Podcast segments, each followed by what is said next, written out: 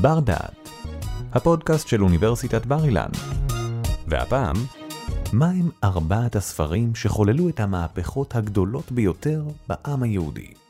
על כך בפודקאסט של יוני שניצר, דוקטורנט מהמחלקה למחשבת ישראל.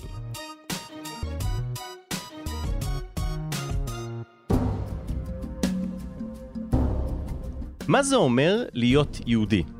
אני, אתם המאזינים, כולנו, כן, יש לנו חיבור כזה או אחר, ואפילו בלי שום חיבור, אבל השאלה הזאת של מה זה אומר להיות יהודי, היא שאלה של אלפי שנים. מה שאנחנו רוצים לעשות היום, זה להסתכל אחורנית, להסתכל על ארבעה ספרים, בעיניים ארבעת הספרים שפשוט שינו את פני היהדות. ארבעה ספרים שכל אחד מהם חולל מהפכה עם איזשהו ייחוד על מה זה אומר להיות יהודי. אבל לפני שנתחיל את זה, אני רוצה לספר לכם סיפור קטן. לפני כמה שנים אני חובב ספרים, היה איזה חנות ספרים קטנה בנורבגיה, שהייתה על סף פשיטת רגל בגלל כל האי-בוק, ספרים דיגיטליים, יצרו איזה קמפיין חדש, אנחנו הולכים להוציא לאור לקסיקון סובייקטיבי, אנציקלופדיה סובייקטיבית, אה, וזה עולם לא יהיה אי-בוק. זאת תהיה מהדורה מטורפת, כריכה מאור, עיצובים, זה, ואנחנו מבטיחים לכם לעולם לא אי-בוק. תקנו, תצילו את החנות. רכשתי. רק לפני שאני אתאר את הערך של יהודי שנמצא שם, שנבין מה זה לקסיקון סובייקטיבי. לקסיקון סובייקטיבי זה דמיין, דמיינו לעצמכם שאתם נכנסים לוויקיפדיה תחת הערך של אוניברסיטת בר אילן. זה לא הערך שאתם רואים היום, אלא זה איזשהו סטודנט, או אפילו מישהו, לא משנה מי, רושם מה בראש שלו או שלה. זה לקסיקון סובייקטיבי, האמת זה להחזיר את האמת לסובייקטיבי ולא לאובייקטיבי הקר והמנוכר. אז בואו נראה מה אמור על יהודי. במה אני זוכה? וואו, אומר הכל, חכה חכה, מתנה כזאת קורית רק פעם ב... בעצם, רק פעם אחת. ואתה, אתה חביבי הזוכה הגדול. אז תתחיל להתרגל לקול הזה, כי אנחנו הולכים לעבוד יחד להרבה מאוד זמן. ואני מתכוון הרבה מאוד זמן. זאת עבודה? לא, ממש לא. אבל כן יש הרבה עבודה בתפקיד, והרבה מאוד אחריות. ולא הייתי מתפלא אם אש שם בהמשך הדרך יהיה סבל רב בסדר גודל אדיר. רק תן לזה קצת זמן, כדי שדברים יסתדרו, שמונה, תשעה דורות ככה. מהר מאוד זה יהפוך לקטע שלך. אתה יודע, כמו שיש אנשים שהם בקטע של טבעונות או ריקודי עם. כן, אבל למה אני? אהה, אומר הכל, איזו שאלה יהודית, כי אתה הנבחר. כן, אבל למה אני נבחרתי? איך אתה נבחרת? תשאל איך נבחרים באופן כללי. הכנסתי מלא שמות לתוך איזה צילינדר, שקשקתי כמה פעמים, הכנסתי יד, הוצאתי פתק, וואלה, הנה אנחנו. נשמע לי קצת אה, רנדומלי. אולי, מצחקק הכל, או שמא מדובר בהשגחה פרטית. אהה, רואה מה עשיתי? גורלו של אדם אחד הוא השקשוק של צילינדר של אדם אחר. קוראים לזה מטאפיזיקה. האדם מעניין בראשו, לא ממש מבין, אבל גם לא רוצה לצאת דביל. הם משוחחים עוד קצת, small talk, עד שהוא עוזר אומץ כדי לשאול שאלה אחת אחרונה. ומה יוצא לי מזה? כן, כשאני קראתי את, ה, את הערך הזה ב- בלקסיקון, אתה אומר, וואלה, מי שכתב את זה פשוט פגע בול בכל כך הרבה מהקישקס של מה זה אומר להיות יהודי. אז מה שאנחנו נעשה היום או עכשיו, נחזור אחורנית לארבעה ספרים. לתורה, לתלמוד או הגמרא, למורה נבוכים ולספר הזוהר. ארבעת הספרים האלה בעיניי, כל אחד מהם יוצר או גורם לאיזושהי מהפכה שמשנה לחלוטין את השאלה שלנו מה זה אומר להיות יהודי. אז בואו נתחיל עם הספר הראשון, עם התורה. אנחנו נכנסים עכשיו לסטימצקי, סטימצקי שלפני אלפי שנים. שומעים על הבסט סלר הזה שכולם מדברים עליו, התורה, התנ"ך, איך שלא נרצה לקרוא לזה. מה עושים? כן, באמזון יש את הפונקציה Look Inside. פותח את ההתחלה. בראשית ברא אלוקים את השמיים ואת הארץ. פש, איזה התחלה מפוצצת, לא מסבירה לי יותר מדי על מה יהיה הספר. אתם יודעים מה? בוא, בוא, אורי, אני אשאל אותך. תאמר לי, מה לדעתך במשפט אחד? אני בא לרכוש את הספר, אתה עובד באותו סטימצקי שלפני אלפיים ש... אלפי שנים. במשפט, על מה הספר הזה? ואהבת לרעך כמוך. ואהבת לרעך כמוך. יפה, הבאת לי ערך. אבל עכשיו אני אשאל אתכם, האם מה שאורי נתן לנו זה את הסיפור? אני רוצה במשפט מאחורי הספר מה כתוב. אם תשאלו אותי, משפט אחד פשוט שמסביר את הבסט סלר. זה סיפור על אל אחד, שבחר בעם אחד, נתן להם מערכת חוקים, תרבות חדשה, ואמר להם שהם צריכים לחיות על פי אותם חוקים ותרבות בארץ מוגדרת. ארץ כנען, ארץ ישראל. אוקיי. מה זה אומר להיות יהודי באותו ספר על פי הדבר הזה? אז לפי ההגדרה שהבאנו, שאלה הראשונה שעולה, היא אם האל הוא כל כך טוב, והמערכת החוקים שהוא הביא כל כך טובים, תן את הר סיני לכל העולם כולו, מה אתה מביא את זה לעם אחד? מה, ת, ת, ת, תן, זה, זה בסלר, תן אותו לכולם. למה להגביל את השוק שלך למשהו קטן? אם מסתכלים בתורה, ספציפית ויקרא, דברים, למה דווקא אנחנו? דבר אחד עולה. נקרא פסוק ביחד אחד, אני השם אלוהיכם אשר הבדלתי אתכם מן העמים. שוב ושוב האלמנט הזה חוזר, של למה המודל של עם אחד ולא לכולם? כי יש איזה צורך אינהרנטי להפריד איזשהו עם, לייצר שוני בין עם אחד שמקבל את התרבות החדשה הזאת, אמנם לקיים אותה במקום נתון בעולם הזה, כי יש חיבור בין משהו חדש, עליון, לארצי וקיים, אבל לא לאף אחד אחר. יש פה איזה, איזה, אם נרצה, אמירה מוסרית, אם הקוד הזה הוא חדש וטוב, אולי ערך שרוצים ללמוד זה שכולנו שונים אבל שווים. זאת אומרת, יש דווקא עניין של ניתן למישהו אחד נבודד, למרות שכפי שהלקסיקון הנורבגי לימד אותנו, זה יגרום לצרות רבות. ברגע שאתה אומר למישהו, אנחנו אומרים למישהו, אני שם אותך בצד, אתה עכשיו מיוחד, תגיד לכולם שאתה עם נבחר. או-הו, כמה צרות המשפט הזה, אני עם נבחר. אבל כנראה יש פה צורך אינהרנטי בספר הראשון שלנו בתורה, להבדיל. השם בחר במודל של עם אחד, להבדיל אותו מאחרים, לתת להם את החוקים, והוא אומר שוב ושוב, אתם לא תעשו את מה שהיה לכם במצרים, ולא תעשו את מה שעושים בכנען, אלא את החוקים החדשים שאני מביא לכם. אוקיי. אז, ואגב, מה עושה אותו עם בשביל שהוא הופך לעם נבחר וקדוש? הוא מתעסק בהבדלות כל החיים שלהם. להבדיל בין קודש לחול, להבדיל בין בשר וחלב, להבדיל בינם לבין עמים אחרים. זאת אומרת, המודל של האל הופך למטרה של אותו עם, היבדלות. מה זה אומר להיות יהודי? לפי התורה, ספר ראשון שלנו, להיות מובדלים. זה ספר, אם נרצה, שנותן לנו את המה. מה זה אומר להיות יהודי? אתה שונה חביבי. זה המצב. חוקים חדשים, חוקים אחרים, רק אתם עושים אותם. לא ניכנס בזמן הקצר שיש לנו ללמה דווקא בני ישראל ולא מישהו אחר, כי זה לא יסתיים יפה, אבל עם אחד צריך להיבדל. טוב, נלך עכשיו איזה אלפיים שנה קדימה לתלמוד. או אלפיים שנה אחורה מהיום, ספר בשם תלמוד.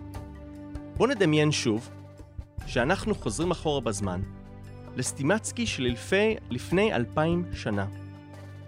כל מה שאנחנו מכירים זה בסט סלר בשם התנ"ך, אחלה ספר. עכשיו באים ואומרים, יש לכם עוד ספר, קוראים לו התלמוד. נכנסים לסטימצקי, רוצים לראות מה, מה, זה, מה זה החלק ב', הפרק ב' של הספר הראשון. קוראים את, ה, את המשפטים הראשונים, מסכת ברכות, תחילתה של התלמוד. מתניתין, ממתי קוראים את שמה בערבית? משעה שהכוהנים נכנסים לאכול, טה טה טה טה טה, דברי רבי אליעזר. חכמים אומרים עד חצות, רבן גמליאל אומר טה טה טה טה טה. וואו. זה, זה, זה, זה כאילו, זה, זה נכתב לעם אחר לחלוטין. זה עדיין אותו עם נבחר? עכשיו בואו נשים לב פה לכמה דברים מעניינים. קודם כל אנחנו כבר שמים לב שאם הספר הראשון מטרתו זה לספר את המה, מהו העם היהודי? להיבדל, להפריד בינינו לבין עמים אחרים, מגיע כמה אלפי שנים אחר כך ספר נוסף שאומר עכשיו בוא נתעסק באיך. בוא ניכנס פנימה לקישקס של אוקיי, אז אנחנו נפרדים, אבל מה אנחנו עושים? התלמוד, אם נרצה, זה ספר שמלמד אותנו איך להיות יהודי. איך להיות, וזה הלכות. נשים לב גם שיש דמות חדשה שלא מופיעה בתנ"ך, רב. מי זה הרב הזה? כל התנ"ך, דוד, גוליית, שלמה, הקדוש ברוך הוא, אברהם, אין רב אחד בתנ"ך. פתאום, פותח ב-inside the book באמזון, רואה דמות רב, גיבור חדש, והוא הגיבור של התלמוד. אז אם כן, התלמוד יוצר גם, כפי שראינו בלקסיקון, את, את, כש, כשהאל שואל את הבן אדם איזו שאלה יהודית, כן, אנחנו מוכרים, העם היהודי בתור עם שאוהב לשאול שאלות התפלפלות. זה מתחיל בספר השני. אם נרצה, בספר הראשון, הספר שמלמד מה? להיבדל. אין תרבות של שאלת שאלות. אינטלקטואליזם, משפטנים, אה, חיים פשוטים, תבדיל אותנו. פתאום מגיע ספר שני, איך להיות יהודי, והשאלות פשוט לא נגמרות. סתם לתת דוגמה אחת, הרי כפי שראינו עכשיו, השאלה הראשונה, הנה אתה אמרת מקודם, ואהבת לרעך כמוך. זה מופיע בשמע ישראל, אז בשמע ישראל התלמוד יבוא ויאמר אוקיי, זה כתוב בספר הראשון, בוא עכשיו ניכנס לקישקש של זה, נשאל אלף ואחת שאלות, לא נשאיר אף אבן אחת שלא הפכנו, כדי להבין את התשובה לשאלות הללו. אני אתן דוג, סתם דוגמה אחת, ש, שהסוגיה הראשונה שאבא שלי לימד אותי להבין מה זה תלמוד, אה, אמנם סוגיה לא מצונזרת, אה, מסכת גיטין, מנסים להבין יחסים בין איש ואישה, מתי זה, אה, היחסים האישיים בינם, זה לא לרצונו של הגבר. כן, אחת השאלות אולי זה, זה, זה הבייה ביניהם קורית כשהוא ישן, רב אחד אומר לא. תקלטו מה הרב הבא אומר. אחת הדעות אומרת, רוצים דוגמה לקיום יחסים בין איש ואישה וזה לא רצונו של גבר, דוגמה, גבר עומד על גג ביתו, מתקן משהו בגג. נופל מהגג, מעד, נפל לתוך אישה. לתוך אישה, הנה לכם דוגמה, זה מופיע בגמרא, אין צנזורה בספר הזה, מישו ועד סקס, אין צנזורה. ספר אהוב עליי, אני חייב להודות. וזו הדוגמה שאבא שלי לימד אותי, תראה, אין אבן אחת שלא הופכים להבין. אין צנזורה בספר הזה. אבל הנה הדבר הבאמת מעניין. בואו נחזור למה שאמרנו מקודם, לדמות של רב. הרי בשביל שהדמות הזאת של הרב יהפוך לגיבור, היה צריך להרוג מישהו. את מי הרבנים הרגו? זה לא נעים. הנביאים. כתוב בתלמוד במפורש, פסקה הנבואה מישראל. מי החליט שזה פסק? הרבנים. זה נכון, זה לא נכון, זה לא משנה. עכשיו בוא ניתן קו זכות ובוא נבין למה התלמוד יצר מהפכה, המהפכה הזאת של האיך, של האיך להיות יהודי, של תרבות השאלת שאלות, ואת הגיבור החדש של הרב, למה היא הייתה כל כך חשובה בהיסטוריה היהודית?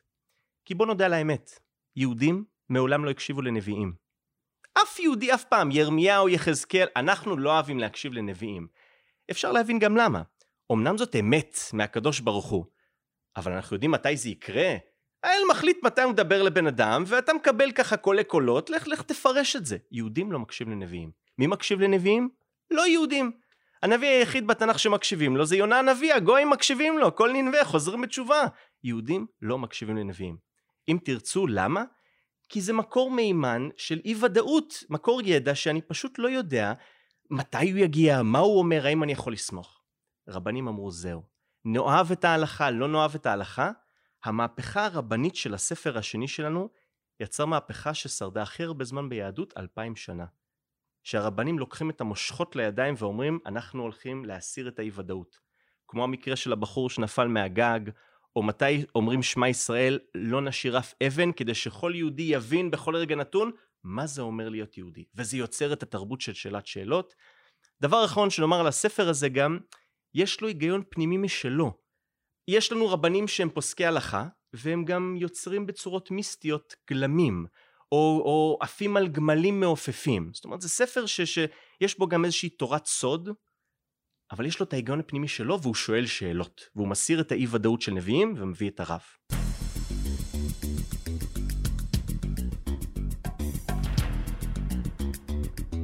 בואו נעבור עכשיו לספר הבא שלנו, הספר השלישי.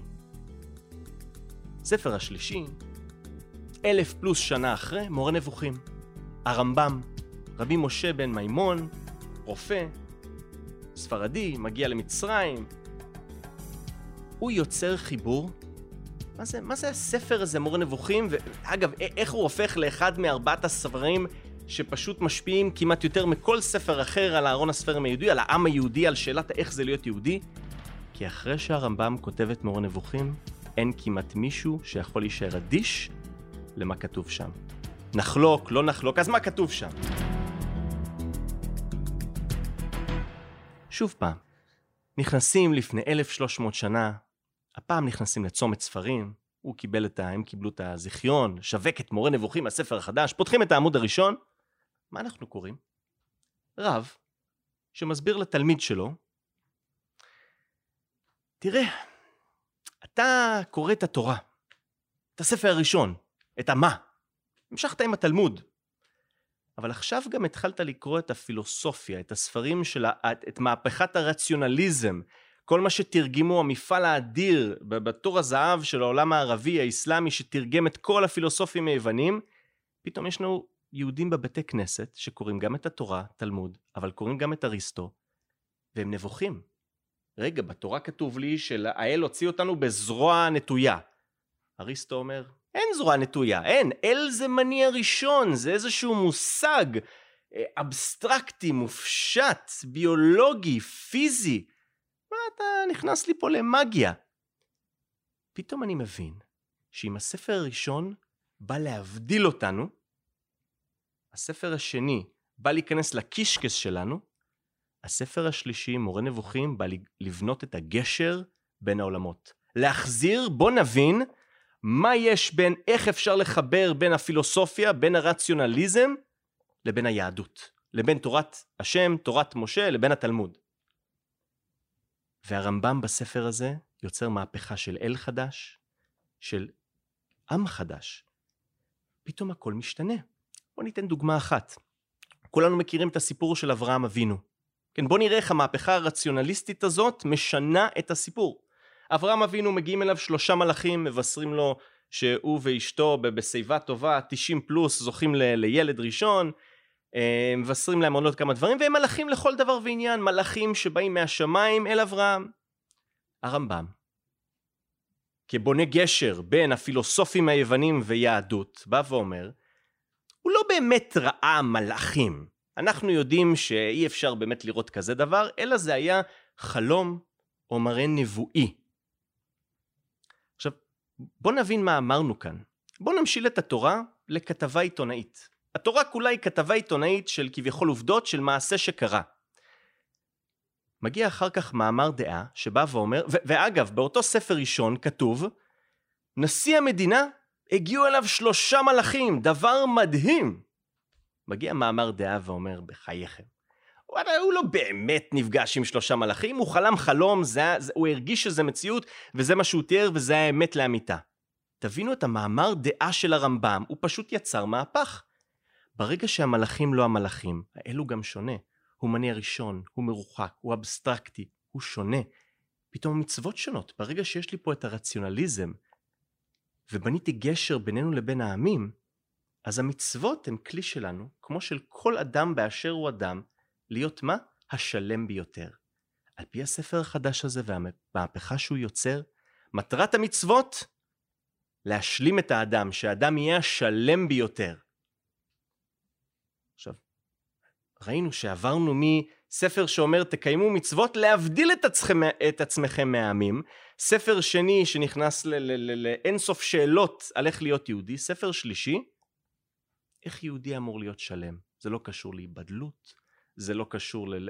זה קשור לבניית גשר, אני חי פה בעולם אוניברסלי עם עוד כמה ערכים, ואיך אני מצליח להביא אותם יחד, המהפכה הרציונליסטית שהביאה אל חדש והסתכלות חדשה לחלוטין על היהדות. ואז אנחנו מגיעים לספר הרביעי, ספר הזוהר, המהפכה הקבלית, המהפכה המיסטית.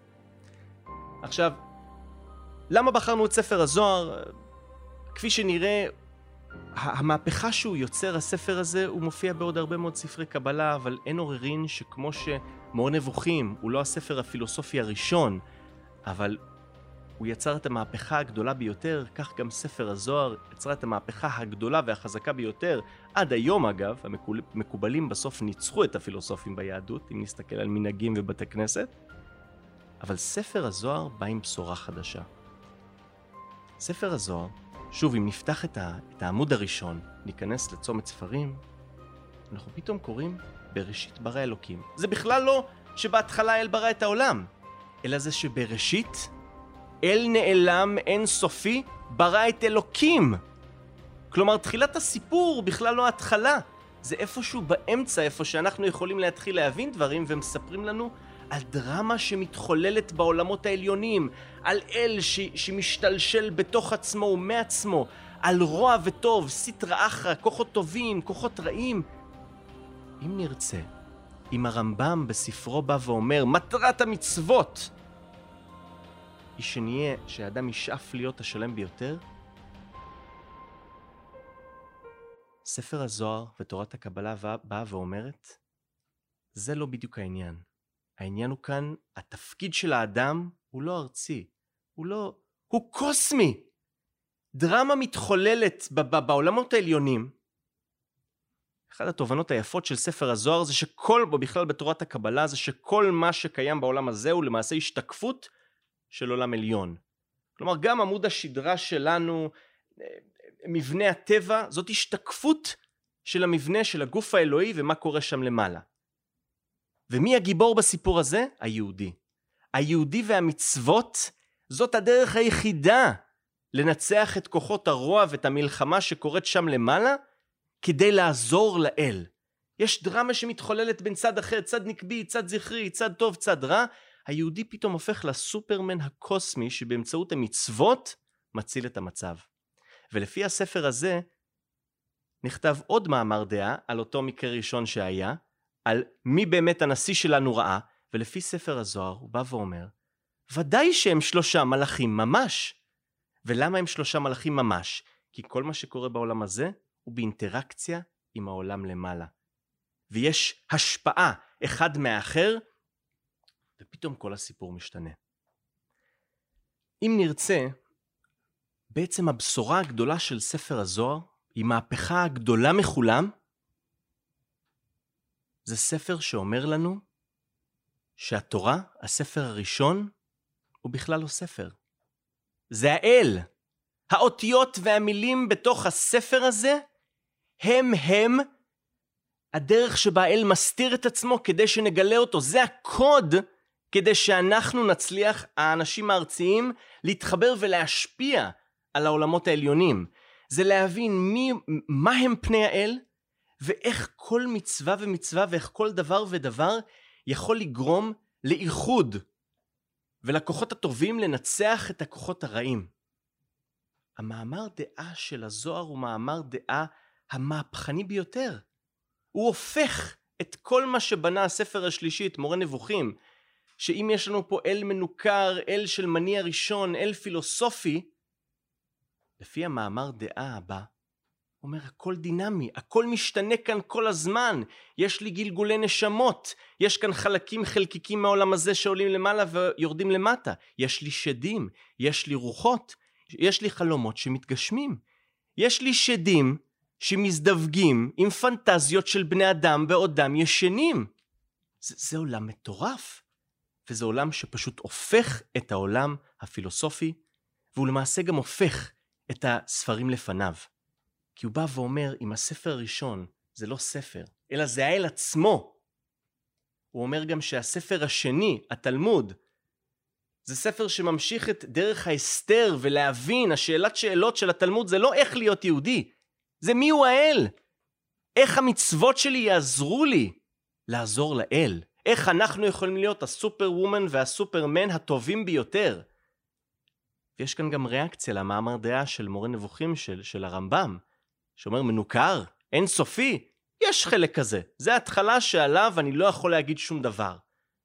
אבל האין סוף הזה יצר דרמה, יצר אל, משתלשל, עשר ספירות, עולם ומלואו שבסופו מגיע האדם, אנחנו הפשוטים, והכוח שנמצא בידינו, אם נרצה מה זה אומר להיות יהודי לפי הזוהר, זה להיות סופר וומן, להיות סופרמן. זה להציל את העולם, התפקיד שלנו, דווקא של העם היהודי ושל המצוות, זה להציל את המצב.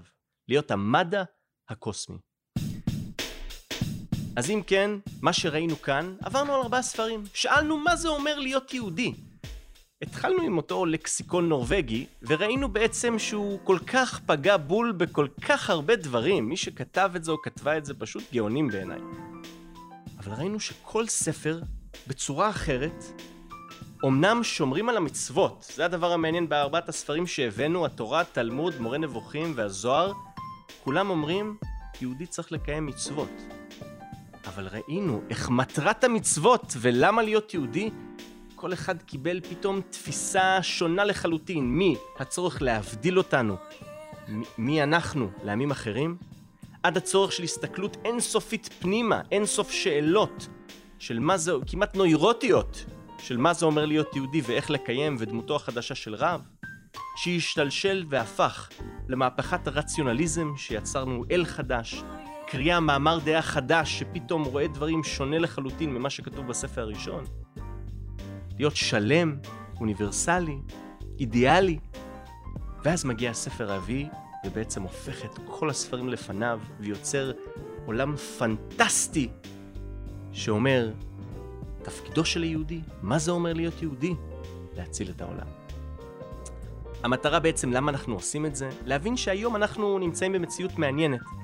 היום אם נרצה, כשאנחנו שואלים כל אחד מאיתנו מה זה אומר להיות יהודי, ואיך בכלל אני הגעתי לרעיון הזה, או, או החיפוש האישי שלי, בקריאת התנ"ך כמו שהוא, בואו נסתכל על היסטוריה של ספר. תורה, מאז ומעולם, לא היה רק תורה.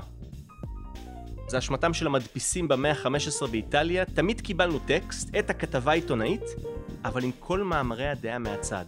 את רש"י, את תוספות, את הרמב"ם, כלומר, מאז ומעולם יהודים מנסים להבין מה זה אומר להיות יהודי, באמצעות כמה שורות של הכתבה שהייתה, אבל רוב רובו זה מאמרי דעה. המטרה שלנו כאן זה להגיד, בוא נחזור לכתבות. בוא נחזור למאמרי, לכתבה הראשונה לתנ"ך, למאמרי דעה העוצמתיים, המהפכניים ביותר. בוא נראה כל אחד ואחת מאיתנו בשביל עצמנו, בוא נצא לאיזה מסע להבין מה זה אומר להיות יהודי. זה כל הסיפור. תודה שהאזנתם לבר דעת. מיטב המרצים והחוקרים של בר אילן בחרו עבורכם את הנושאים המסקרנים ביותר מתחום התמחותם. התוצאה? ספריית פודקאסטים משובחת שכולה זמינה לרשותכם. בר אילן, משפיעים על המחר, היום. ערך והפיק אורי טולדנו. תודה על ההאזנה.